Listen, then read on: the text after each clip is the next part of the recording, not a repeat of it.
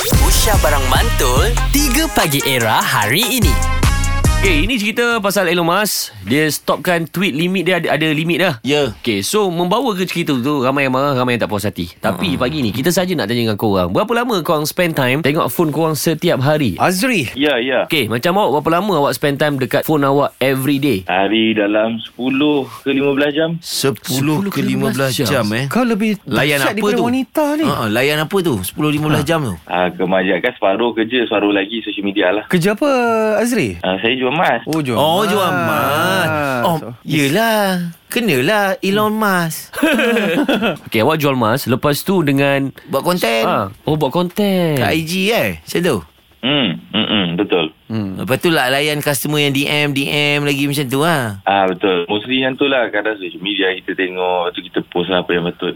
Ah, Hmm. Memang berkaitan dengan Business lah. Bisnes ha. ah. Okey ni saja kita nak tanya sikit lah pasal apa? Twitter. Mhm. Mm-hmm. Kan? Twitter kan Elon Musk dia dah cakap dia buat satu statement dia akan menghadkan Betul. masa tau. Ya. Ha, Limit kan?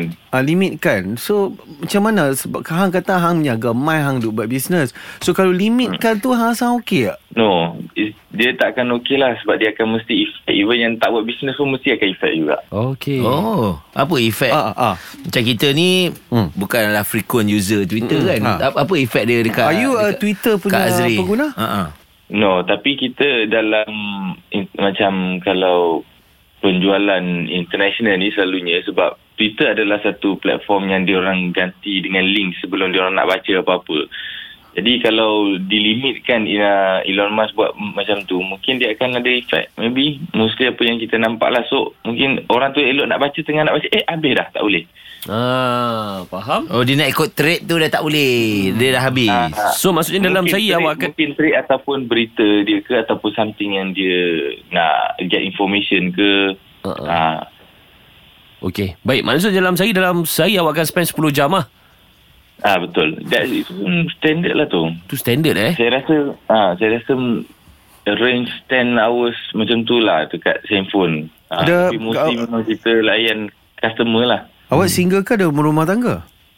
dia berumah tangga Oh isteri awak tak baling phone dekat awak sampai 10 jam. Isteri eh. dia bukan macam isteri hang oh, tak apa sebab, sebab kalau kalau saya 10 jam dia 24 jam ah, Dia lagi dahsyat 3 Pagi Era bersama Nabil, Azad dan Radin. Setiap hari Isnin hingga Jumaat dari jam 6 hingga 10 pagi. Era, music hit terkini.